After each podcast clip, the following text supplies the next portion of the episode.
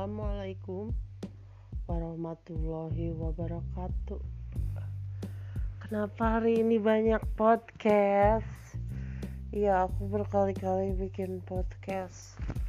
Ya, karena dingin. Udah mandi pakai air hangat, udah makan, udah minum air hangat, tapi tetap dingin. Rupanya Sukabumi dingin, kayak di mana-mana dingin deh. Ya Allah, pada kesempatan ini saya pengen ngalor ngidul ngomongin apa ya. Mungkin ngomongin Ali ya, adik saya almarhum itu sudah meninggal pada tahun 2014. Ya benar ya, kalau orang meninggal itu yang kita ingat hanya kebaikannya. Mungkin kita dulu pada saat dia hidup kurang memperlakukan dia dengan baik. Ya tapi yang sudah-sudahlah. Cuma ambil hikmahnya aja. Jadi Ali ini, adik aku, meninggal karena diabetes itu penyakit yang dibilang apa ya, penyakit karena pankreasnya tidak bisa atau sedikit menghasilkan insulin. Ali ini masih muda waktu itu, umurnya 26. Dia pertamanya itu dia di Bali itu mungkin dia sering begadang atau makan yang manis-manis, terus ada faktor keturunan juga dari bapak ya. Jadi ini kita cuma ngambil pelajarannya aja, bahwa diabetes itu kalau tidak ditangani merembet ya.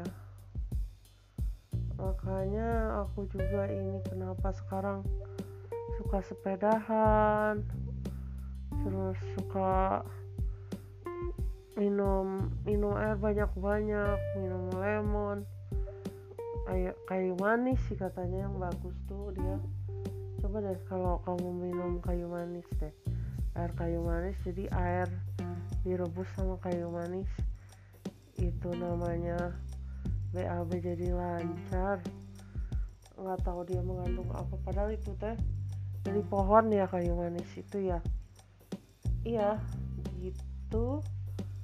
Jadi terus ada lagi yang bilang pakai apa ya, jangan makan nasi, kata satpam Asep, jangan makan nasi. Terus ya salah satunya lagi olahraga, istirahat cukup, jangan stres ya. Kalau misalnya kita stres, penyakitnya gampang pada timbul ya. Aku kadang kangen sama Ali. Aku kan gini-gini juga, saudara cuma dia doang, tapi dulu juga gak terlalu dekat, tapi temen aku malah temen dia tuh malah suka aku deketin ya. Terus aku ajak ngobrol, Alinya marah, nggak tahu dulu kenapa ya. Tapi yang aku ingat waktu dia meninggal itu, ya Allah,